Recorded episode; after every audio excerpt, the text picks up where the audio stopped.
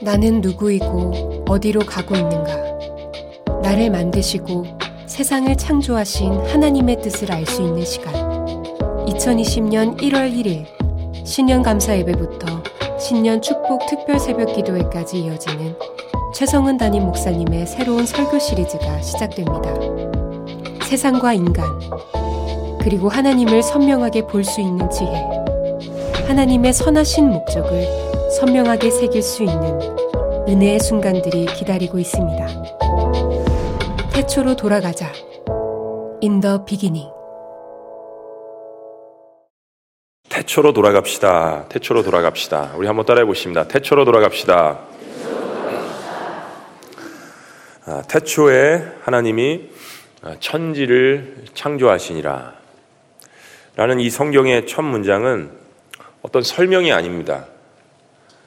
아, 어떤 검증을 받기 위한 논제도 아닙니다. 이 말씀은 천지 창조에 관한 하나님 그분 스스로의 선포이십니다. 이 선포를 통해서 하나님께서는 아, 우리의 잠자는 영혼을 깨우시기를 원하십니다. 태초에 무슨 일이 있었는지 모르는 인생들을 향해서 하나님께서 우리에게 말씀하시면서 결단을 요구하시는 것입니다.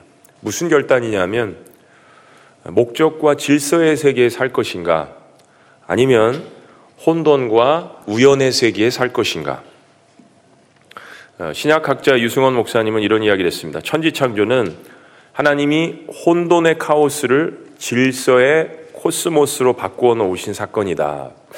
참 명언이라고 생각합니다. 하나님께서 우주를 창조하시듯이 혼돈된 우리의 삶을 새롭게 창조하실 수 있습니다. 그 메시지가 창세기 1장에 담겨져 있는 것입니다. 그러려면 우리가 태초로 돌아가야 합니다. In the beginning, 태초로. 어떻게 목사님 태초로 돌아갑니까? 육신적으로 공간을 초월해서 돌아가시라는 이야기가 아닙니다. 우리의 영으로 하나님의 말씀을 보면서 돌아갈 수 있다는 이야기입니다. 히브리서 말씀에 보면 by faith 믿음으로라고 이야기하면서 11장 3절에 그 이유에 대해서 어떻게 우리가 할 수 있는지에 대해서 이야기합니다. 11장 3절 다 같이 읽습니다. 시작. 믿음으로 모든 세계가 하나님의 말씀으로 지어진 줄을 우리가 아나니 보이는 것은 나타난 것으로 말미암아 된 것이 아니니라. 그렇습니다. 우리가 육신적으로 시간과 공간을 초월할 수 있는 존재가 아니지만 우리 안에 계신 성령님의 역사를 통하여서 창세기 하나님께서 우리를 어떻게 창조하셨는지 그 영적인 시간을 통하여서 가볼 수 있고 그리고 가보니까 하나님께서 하나님의 말씀으로 모든 것을 지어진 것을 믿음으로 알 수 있다라고 이야기합니다.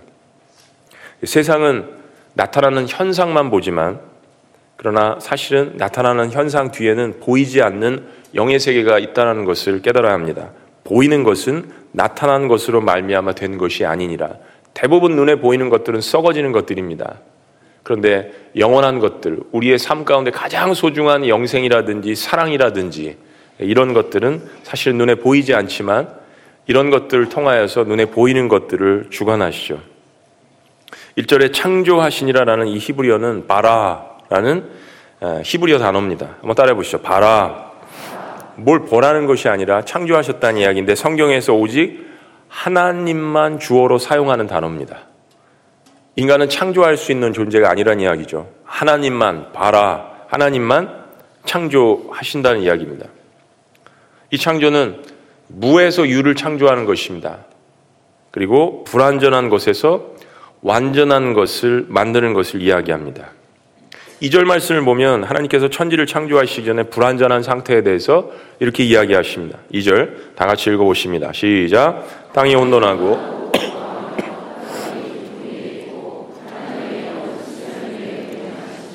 네. 네. 가끔 영어 그 번역이 어, 원본에 충실해서 이렇게 번역한 것들이 있어 소개합니다. NIV 버전에 보면 Now the earth was formless and empty. 그래서 땅은 형태가 없고 비어 있었다라고 이야기합니다. 우리가 내일부터 또 넷째 날부터 말씀을 볼 것이지만 지금 현재 상태는 땅은 형태가 없고 비어 있는 상태. 근데 재미있는 것은 2절 후반부, 후반부 에 보면 하나님의 신, 즉 성령이 그 수면에 운행하고 계시다라는 것을 이야기합니다. The Spirit of God was hovering over the waters. 이 운행하고 계신다라는 것의 히브리어 의미가 뭐냐면 어미새가 알을 품고 생명을 기원하고 태어난 새끼를 보호하기 위해서 막 그 주변을 떠다니면서 애를 쓰고 노심초사하는 그 모습이 성령님께서 지금 그 혼돈의 상태에 있는 그 우주에 이렇게 운행하고 계시다라는 것을 표현한 것입니다. 우리가 영적으로 깨달아 하는 것은 우리가 하나님을 만나기 전의 상태는 바로 천지 창조 전의 상태와 같은 것입니다. 혼돈이 있고요. 공허함이 있고요. 삶의 목적이 없고요. 어둠 가운데 거하고요. 무질서가 우리 삶에 가득했습니다. 그런데 하나님의 성령이 우리의 삶에 개입을 하십니다. 그리고 우리를 어미새처럼 품으십니다. 그리고 하나님께서 하나님의 영이 우리를 품으실 때 우리 새로운 생명으로 다시 탄생하게 되는 것입니다. 예전에 미국에서 보노겐 크리스찬, 다시 태어나는 크리스찬이라는 말이 유행한 적이 있었는데요. 니고데모도 사실은 그 질문을 했죠. 중생에 대해서 어떻게 사람이 다시 태어날 수 있습니까? 육신적인 것을 의미하는 것이 아닙니다. 영적으로 새롭게 태어나는 것을 이야기합니다. 요한은 이 새로운 창조를 신앙의 한마디로 이렇게 고백을 합니다. 요한복음 3장 16절 우리가 너무 잘 아는 말씀에 하나님이 세상을 이처럼 사랑하사 하나님의 성령이 우리의 삶에 운행하시면 어떠한 어두움의 영에 거하던 죄인에게도 완벽한 재창조가 가능하다라는 것을 이야기합니다. 우리는 사실은 어, 그런 표현이 있죠. From the bottom. 처음부터 다시 시작하기를 원하는 사람들이 세였습니다. 아마 거의 대부분의 사람들이 그럴 거예요. 인생의 시간이 다시 주어진다면 처음부터 다시 시작하고 싶은 마음이 모든 사람들에게 있습니다. 뭔가 처음부터 인생의 단추를 잘못 낀 것 같아요.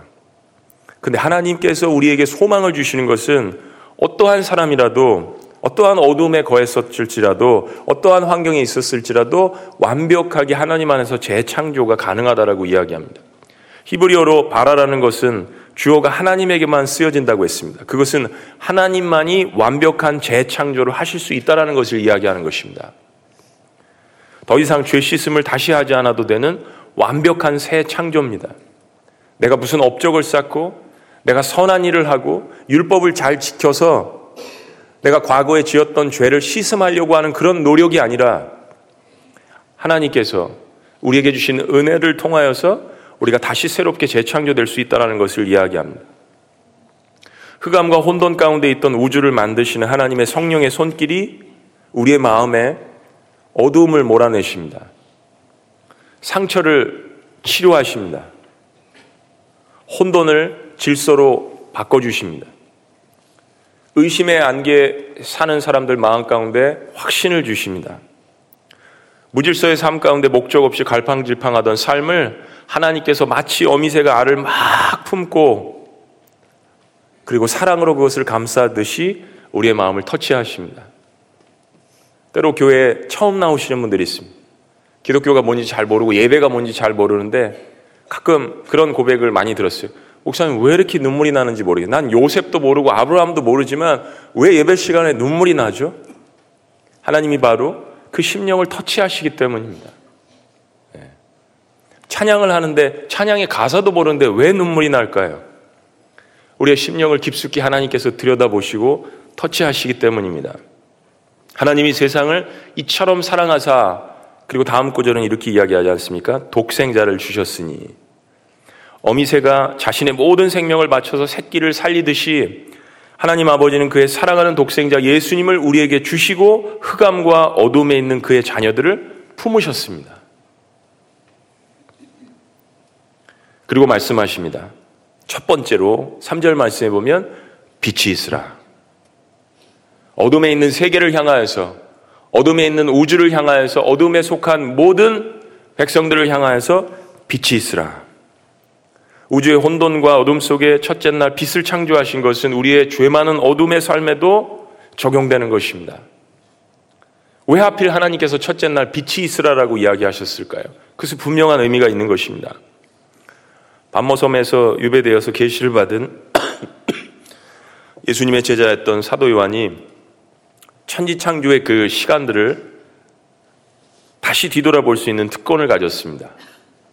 그리고 창세기의 태초, 베라시트, in the beginning, 그 시간 이전부터 존재하신 하나님 아버지, 그분과 함께 하신 예수님에 대해서 이렇게 묵상합니다. 우리가 성탄절 시간도 잠깐 봤지만 1장 1절과 2절 말씀 다 같이 읽습니다. 태초에 시작. 태초에 말씀이 계시니라. 이 말씀이 하나님과 함께 계셨으니 이 말씀은 곧 하나님이시니라. 그가 태초에 하나님과 함께 계셨고 이 말씀은 그 당시에 다 편만한 모든 사람들이 다 아는 단어 로고스라고 이야기했습니다. 가장 최고의 지식, 사람들이 숭배하는 그 단어를 사용을 한 것입니다. 근데 요한복음에 쓰는 이 에나르케, in the beginning, 아르케, 이 태초라는 이 단어는 베레시트라는 창세기에 쓰여진 이 단어보다 시간 존재 이전의 태초를 이야기하는 것이라고 이야기했습니다. 근데 이 말씀은 하나님의 아들이신 예수님을 뜻한다라고 그랬잖아요. 그러니까 하나님 아버지와 창조 이전에 알파의 시간부터 함께 예수님께서 존재하셨다라는 것을 증언하는 것입니다. 창세기 1장은 요한복음 1장과 같이 봐야 합니다. 그리고 하나님께서 아들과 함께 천지를 창조하셨다라는 것을 밝혀 주십니다. 3절 말씀 다 같이 읽습니다. 시작. 만물이 그로 말미암아 지은 바 되었으니 지은 것이 하나도 그가 없이는 된 것이 없느니라. 그거 보세요. 예수님과 함께 하나님께서 천지를 창조 하나도 그가 없이는 된 것이 없느니라. 그리고 하나님께서 천지를 창조하실 때 모든 생명이 예수님으로부터 온 것임을 이야기합니다. 어느 순간 갑자기 하나님께서 뭐 구원을 계획하시고 아들을 보내시고 이게 아니라 태초부터 하나님께서 우리를 아셨다고 하지 않습니까? 그런 것처럼 하나님께서 태초에 우리를 창조하실 때도 아들 예수님과 함께 우리에게 빛을 주시고 생명을 주셨다는 것을 이해합니다. 4절 다 같이 읽습니다. 시작. 그 안에 생명이 있었으니 이 생명은 사람들의 빛이라. 천지를 창조하실 때 하나님께서 혼돈과 어둠 속에 있는 우주에 빛이 있으라며 빛으로 시작하신 것은 우연이 아닙니다. 왜 첫째 날 빛이 있으라고 이야기하시고 둘째 날 뭐가 있으라고 이야기하시고 내일 새벽 재단에 우리 말씀 보겠지만 분명한 의미를 가지고 계십니다. 자, 그런데 문제는 하나님은 그렇게 천지 창조를 닭이 알을 품듯이 사랑으로 하셨지만 어둠 가운데 있는 사람들은 빛의 의미를 깨닫지 못했습니다. 5절 말씀. 같이 시작. 빛이 어둠에 돼 어둠이 깨닫지 못하더라. 그래서 하나님께서 처음에 창조 때 함께 천지 창조에 참여하신 그 예수님, 참된 빛이신 그의 아들 예수님을 이번에는 직접 이 땅에 우리의 삶 한복판에 보내신 것입니다. 구절 말씀. 다 같이 시작. 참빛, 그 세상에 와서 각 사람에게 비추는 빛이 있었나니. 그렇습니다. 그가 세상에 계셨으며 세상은 그로 말미암아 지은 바 되었으되 세상이 그를 알지 못하였고 여러분 2020년 오늘 첫 하루를 시작하는 이 시간에 베레시트 태초의 천지를 창조하시며 빛을 주셨던 그 빛과 이 땅에 참된 빛으로 오신 그 예수님의 생명의 빛이 다시 한번 여러분 삶 가운데 가득 비춰주시기를 주의 이름으로 축복합니다. 둘째 날에 하나님께서 궁창 위의 물과 궁창 아래의 물을 나누셨습니다. 그리고 궁창을 하늘이라고 부르셨습니다. 저는 하나님께서 푸른 하늘을 우리에게 주신 이유는 우리가 힘들 때마다 우리가 사방이 우겨쌈을 당한 것 같은 느낌을 가질 때마다 우리의 인생이 문이 닫힌 것 같이 느껴질 때마다 하늘을 바라보며 하나님을 묵상할 수 있도록 하나님께서 하늘을 주셨다라는 것을 깨달았습니다. 여러분 하루에 몇 번이나 하늘을 보십니까? 하늘은 우리에게 너무나도 소중한 것입니다. 왜 하나님께서 모든 공간들은 닫아 놓으시지만 자유가 있는 곳에서는 누구든지 가서 하늘을 볼 수 있도록 해 놓으셨을까요? 미국에서 제가 30대 초반에 처녀 목회로 개척을 하면서 얼마나 많이 울면서 목회를 했는지 모르겠습니다. 뭐 아는 게 있어야죠. 미천도 없고 어디서 배워본 적도 없고. 근데 아이들 3명으로 시작한 교회 3년 동안 어른들이 거의 없었습니다. 그러니까 뭐 여러분 상상이 가시죠? 3년 동안 어른들이 없었다니까요. 매주 예배 가운데 누군가 문을 열고 들어오면 설교를 그만두고 막 뛰어가서 안아주고 싶은 심정으로 사람이 귀했습니다. 무슨 이야기냐면 설교가 중요한 게 아니라 그 사람한테 빨리 달려가 가지고 당신은 하나님께서 우리 교회에 보내신 거니까 우리 교회에 꼭 출석해야 된다는 확신을 주고 싶었던 거예요. 그만큼 한 영혼에 대한 마음이 간절했다는 것입니다. 그때 저에게 가장 큰 위안이 되었던 것이 뭐냐면 밤마다 밖에 나와서 밤 하늘을 하늘을 쳐다보는 것이었습니다. 여러분 하늘을 많이 쳐다보세요. 얼마나 힐링이 많이 되는지 모릅니다. 어, 하늘을 쳐다보는데 어느 순간 아브라함도 하늘을 쳐다봤잖아요. 하나님께서 보라고 하늘의 별들의 수를 세보라고 아브라함이 보던 별도 생각나고요. 요셉이 노예로 잡혀가서 보던 별도 생각나고요. 예수님을 맞이할 때 한밤중에 목자들이 양들을 치면서 보던 별도 생각났습니다. 다윗이 양들을 치면서 사자의 입에서 양들을 구원해내며 밤새 지새우며 목동들처럼 밤에 보던 그 별들을 별들이 생각났습니다. 근데 지금 내가 바라보고 있는 대부분의 별들은 그들도 보던 별들이라는 생각을 하니까 인생이 참 신기한 거예요. 아, 같은 별들을 바라보는 걸, 같은 하늘을 바라보는구나. 같은 하늘 아래라는 말이 있잖아요. 근데 모든 시대, 모든 세대, 모든 민족이 바라보는 밤하늘의 모든 별들을 창조하신 분은 하나님 한 분이심에 엄청난 위로를 받곤 했습니다. 환경은 다르지만 조금씩 고난의 무게는 다르지만 그러나 모든 별들을 창조하신 하늘을 창조하신 그 하나님께서 나를 보고 계시다라는 아브라함을 바라보셨던 그 하나님께서 다윗을 바라보셨던 그 하나님께서 저를 바라보신다라는 그것에 엄청난 위로를 받곤 했습니다. 땅의 인생이 힘들 때마다 어느 곳에서나 활짝 열려진 하늘을 우리에게 주신 것이 얼마나 감사한 것인지요. 여러분 극악 무도한 죄인을 독방에 수감을 합니다. 사형수들. 감옥에서 빛이 들어오지 않는데 가둡니다. 하늘을 보지 못하게 합니다. 별을 보지 못하게 합니다. 왜냐하면 소망이 생기지 않게 하는 겁니다. 그만큼 빛이 인생 가운데 중요합니다. 여러분 제가 살았던 워싱턴주는요. 무려 6개월 동안 180일 동안 단 한 번도 햇빛이 나지 않은 적이 있습니다. 잠 못 이루는 시애틀의 밤. 그래서 생겨난 말이에요. 그래서 사람들이 픽픽 쓰러집니다. 그래서 매일 우리는 비타민들을 먹어야 됐어요. 여러분 빛이 인간에게 얼마나 중요한지 모릅니다. 방에서 나오셔야 돼요. 어둠에서 나오셔야 합니다. 이거 하는 거 버려야 돼요. 왜 하나님께서 이렇게 아름다운 자연을 주시고 하늘을 주시고 비록 한국에 미세먼지 같지만 그래도 한국 와 보니까 너무 아름다운 나라예요. 셋째 날은 무치라 칭하는 땅을 창조하셨습니다. 거기에 열매 맺는 채소와 각종 나무로 채우셨습니다. 하나님은요, 우리가 살 수 있는 땅을 주시고 먹을 수 있는 양식을 주셨습니다. 인간의 탐욕 때문에 불평등, 불분배의 문제가 있어서 그렇지 지구상에는 늘 모든 인류가 먹을 식량의 배 이상이 넘게 출곡된다고 하지 않습니까? 충분하게 하나님께서 땅을 주셨습니다. 미국에 가면 노는 땅이 넘쳐나요. 식량도 넘쳐납니다. 인간의 탐욕 때문에 분배가 되지 않아서 그렇죠. 인간이 머물 수 있는 장소, 인간이 먹을 수 있는 일용할 양식을 주시는 분이 바로 천지를 창조하신 하나님이십니다. 그리고 하나님은 그의 창조가 끝날 때마다 그것이 좋았다라고 표현하십니다. 여러분 신기하지 않으세요? 하나님께서 나 이거 좋아. 나 좋았다. 이것은 하나님의 기쁨을 표시하는 겁니다. 하나님은 우리가 무질서와 죄 가운데 서 생명의 빛으로 돌아올 때 너무나도 기뻐하십니다. 의인 아흔 아홉보다 잃어버린 한 마리의 양이 주님께로 돌아왔을 때 하나님께서 천국에서 천국 잔치를 벌이신다라고 예수님을 통하여서 이야기하시지 않았습니까? 그만큼 하나님께서는 어둠에서 빛으로 나온 사람들에 대해서 너무나도 기뻐하신다라는 거예요. 창세기의 목적입니다. 그 하나님의 기쁨은 흑암 가운데 있다가 소망으로 돌아오는 사람들에게도 동일하게 하나님께서 하나님의 기쁨을 그 사람들에게 채워주시는 거예요. 왜냐하면 하나님의 영이 우리에게도 임하지 않습니까? 하나님의 성령이 우리 안에 충만하다는 것이 무슨 뜻입니까? 하나님이 갖고 계신 생명의 빛이 우리 안에도 있다라는 거 아닙니까? 아브라함이 가졌던 생명의 빛이 우리 안에도 있다라는 거예요. 시대는 다르고 사람은 다르지만 하나님의 영이 동일하게 우리의 삶 가운데서 역사하시는 것을 믿으시기를 주의 이름으로 축원합니다. 자, 이제 우리는 이 창조 사역 가운데 가장 중요한 것을 기억해야 합니다. 하나님은 이 모든 것을 창조하실 때마다 그의 말씀으로 하셨습니다.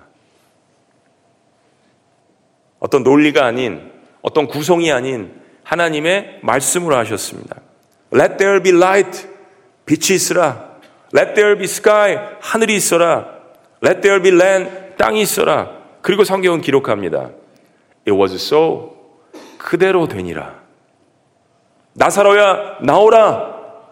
어떤 다른 것을 이야기하신 게 아니라 하나님께서 명령하시고 말씀하셨습니다. 봐라. 하나님만이 하실 수 있는 단어. 새 창조. 그래야 하나님이시죠. 그래야 우리가 믿고 신뢰할 수 있죠. 여러분, 인생이 힘들 때마다 여러분 그런 기도 안 해보셨어요? 하나님 너무 힘들어요. 제발 하나님의 음성 좀 들려주세요. 하나님 한 말씀만 해주세요. 하나님 저한테 한 말씀만. 그런 기도 안 해보셨어요? 네. 하나님의 음성을 듣기를 원하시는 분들 그런 기도 많이 하셨을 거예요. 하나님이 침묵하시는 것 같으니까. 하나님 한 말씀만 해주시면 제가 따를게요. 하나님 말씀을 사모하는 사람들의 기도입니다.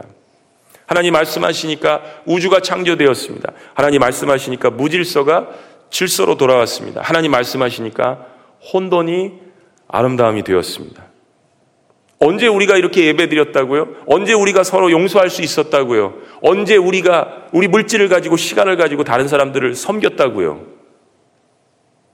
아니잖아요. 예수님 믿고 난 다음에 새 창조가 새로운 삶의 가치가 우리 안에 시작되지 않았습니까? 나도 모르는 사이에. 왜 이 시간에 저는 참 신기해요. 저는 목사니까 나오지만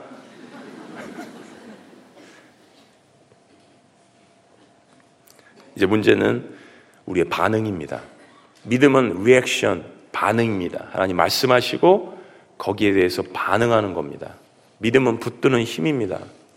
몸부림이라고 말씀드렸습니다. 하나님이 이처럼 내가 너를 새롭게 할 수 있다. 태초로 돌아가자. 내가 너를 처음 지을 때 그 모습으로 돌아가자라고 하실 때 믿음으로 여러분 반응하셔야 합니다. 말씀의 결론입니다. 두 가지 질문. 하나님의 창조를 믿고 살 것인가 아니면 우연의 법칙을 믿고 살 것인가?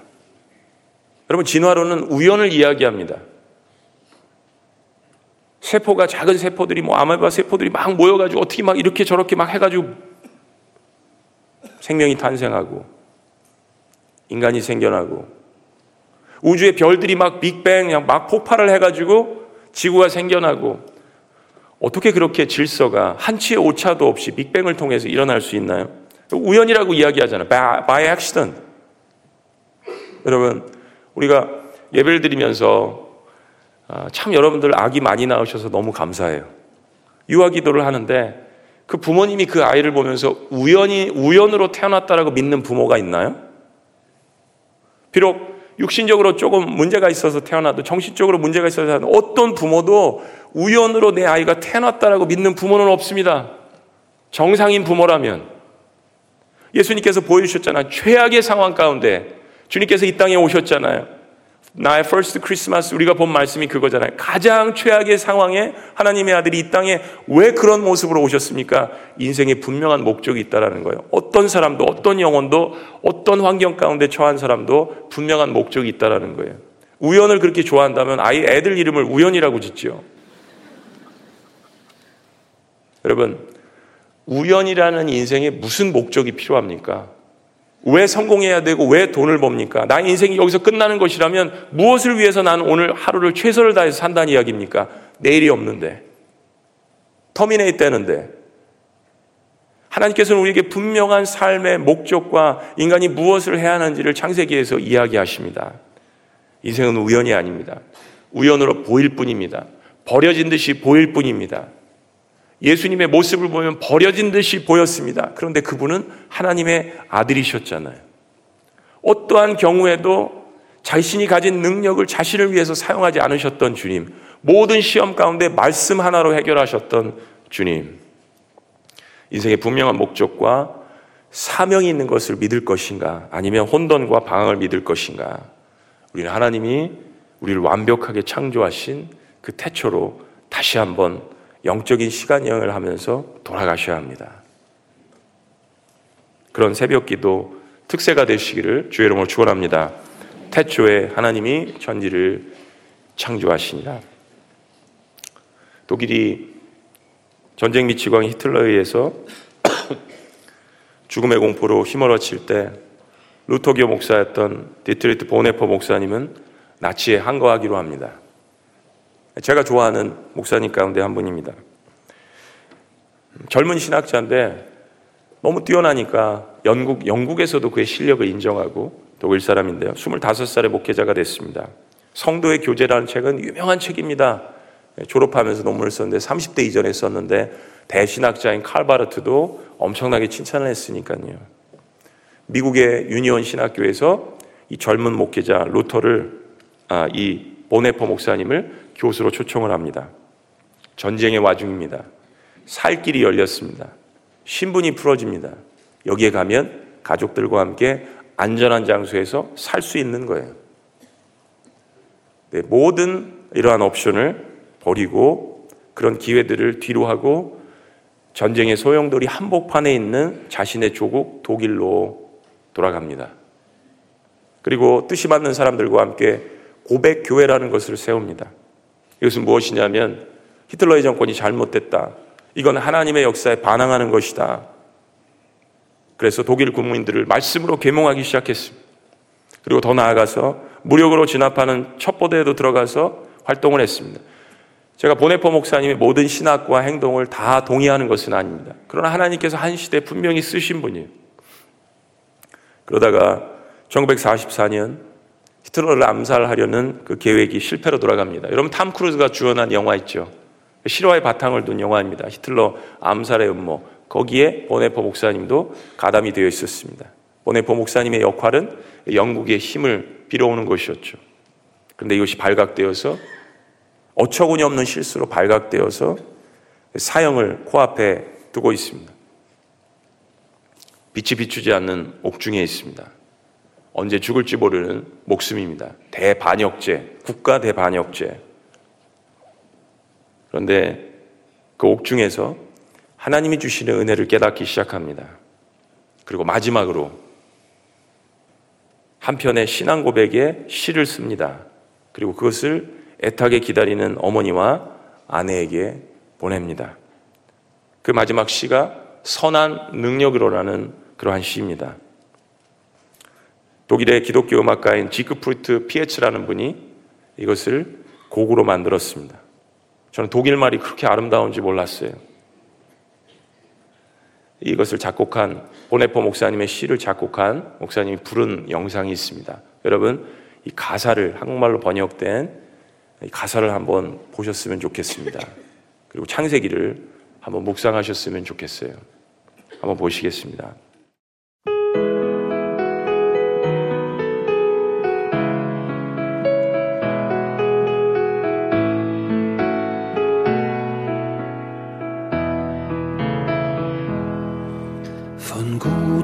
Mächten treu und still umgeben behütet und getröstet wunderbar.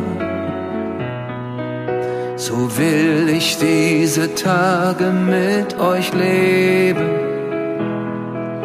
und mit euch gehen in ein neues Jahr. Von guten Mächten wunderbar geborgen, erwarten wir getrost was kommen mag. Gott ist mit uns am Abend und am Morgen und ganz gewiss an jedem neuen Tag. Will das Alte unsere Herzen quälen, noch drückt uns böser Tage schwere Last. Ach Herr, gib unseren aufgescheuchten Seelen das Heil, für das du uns bereitet hast. Von guten Mächten wunderbar geborgen, erwarten wir getrost, was kommen mag. Gott ist mit uns am Abend und am Morgen und ganz gewiss an jedem neuen Tag. Lass warm und still die Kerzen heute flammen, die du in unsere Dunkelheit gebracht für wenn es sein kann, wieder uns zusammen. Wir wissen es, dein Licht scheint in der Nacht. Von guten Mächten wunderbar geborgen, erwarten wir getrost, was kommen mag. Gott ist mit uns am Abend und am Morgen und ganz gewiss an jedem neuen Tag.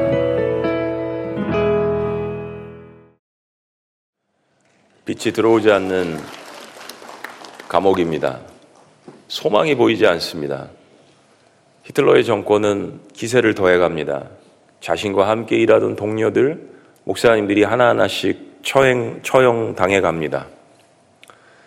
아내를 맞으면서 마지막, 만나면서 마지막 작별을 할 수도 없고 상황이 하나도 변화되지 않고 최악의 상황으로 치닫습니다.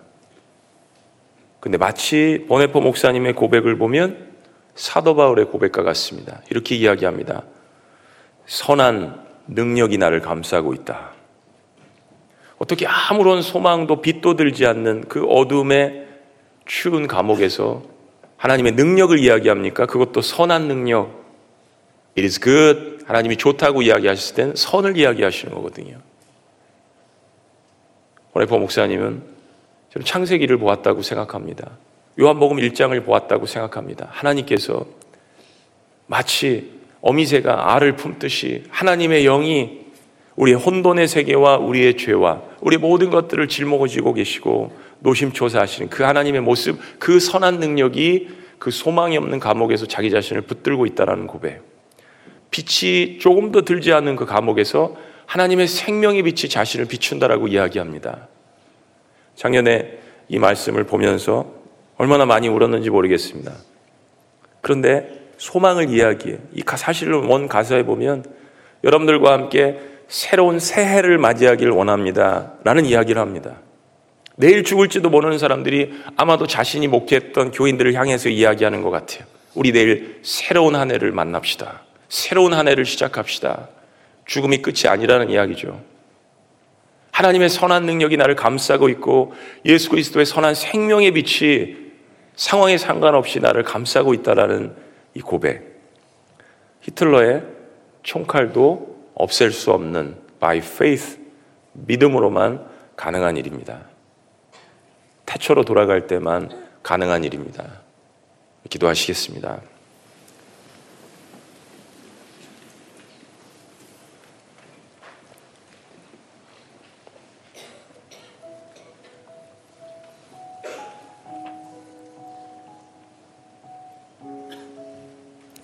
여러분 때로 우리 인생 가운데 이해하지 못하고 또 혼돈스럽고 흑암 가운데 있을 수 있습니다. 에덴의 반역의 결과죠. 여러분이 그러지 않았을 수도 있습니다. 그러나 중요한 것은 눈에 보이는 현실이 아니라 하나님의 신이 그 흑암 가운데 운행하시며 그의 아들 예수님께서 죄 가운데 신음하는 하나님의 자녀들, 우리 같은 사람들을 품으시고 자신의 목숨을 내어 던졌다라는데 우리 믿음을 부여합니다. 그 생명의 빛이 창세기에 요한복음에 고스란히 묻어나와 있습니다. 선한 힘이 우리를 감싸고 계시기 때문에 믿음으로 다시 한번 일어나시는 새로운 한 해를 시작하시는 여러분들이 되시기를 주의 이름으로 축원합니다. 하나님 2020년 1월 1일에 하나님 앞에 모여서 다시 한번 말씀을 들으며 우리의 마음을 가다듬으며 태초로 돌아가기를 다짐하는 하나님의 백성들을 주님께서 붙들어 주시고 흑암과 혼돈 가운데서도 정금같이 나오는 그 신앙으로 우리를 빚어가 주시옵소서. 감사합니다. 모든 영광 하나님 앞에 올려드리며 우리를 구속하신 놀라우신 이름 예수님의 이름으로 기도합니다. 우리 찬양은 새벽 기도 나오시면 부를 겁니다. 네, 같이 나오셔서 창세기로 돌아가시는 은혜가 있기를 원합니다. 우리 자리에서 모두 기립하셔서 주 하나님 지으신 모든 세계에 우리 하나님께 찬양으로 영광 돌리겠습니다. 주 하나님 지으신 모든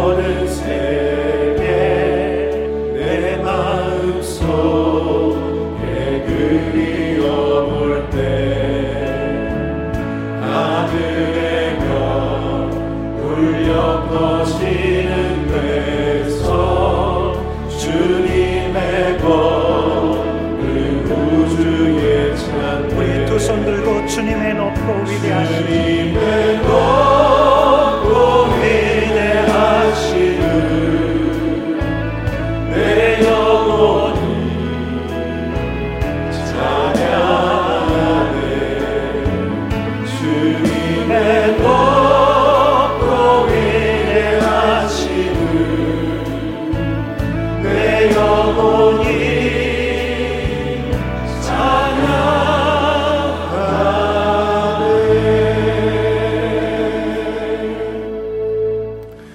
우리 주 예수 그리스도의 은혜와 하나님 아버지의 극진하신 사랑과 성령님의 감화교통, 역사하심이 때로 부족한 가운데 있고 때로 혼돈 가운데 있고 때로 다 이해할 수 없는 환경 가운데 있지만 다시 한번 태초로 돌아가서 우리를 품으시고 우리를 사랑하시고 독생자 예수를 십자가에 못 박기까지 우리를 구원하신 그 하나님의 태초의 사랑으로 돌아가기를 원하는 주님의 모든 백성들의 위대한 고백 위에 올 한 해 위에 지금부터 영원토록 함께 하시기를 간절히 축원합니다. 아멘.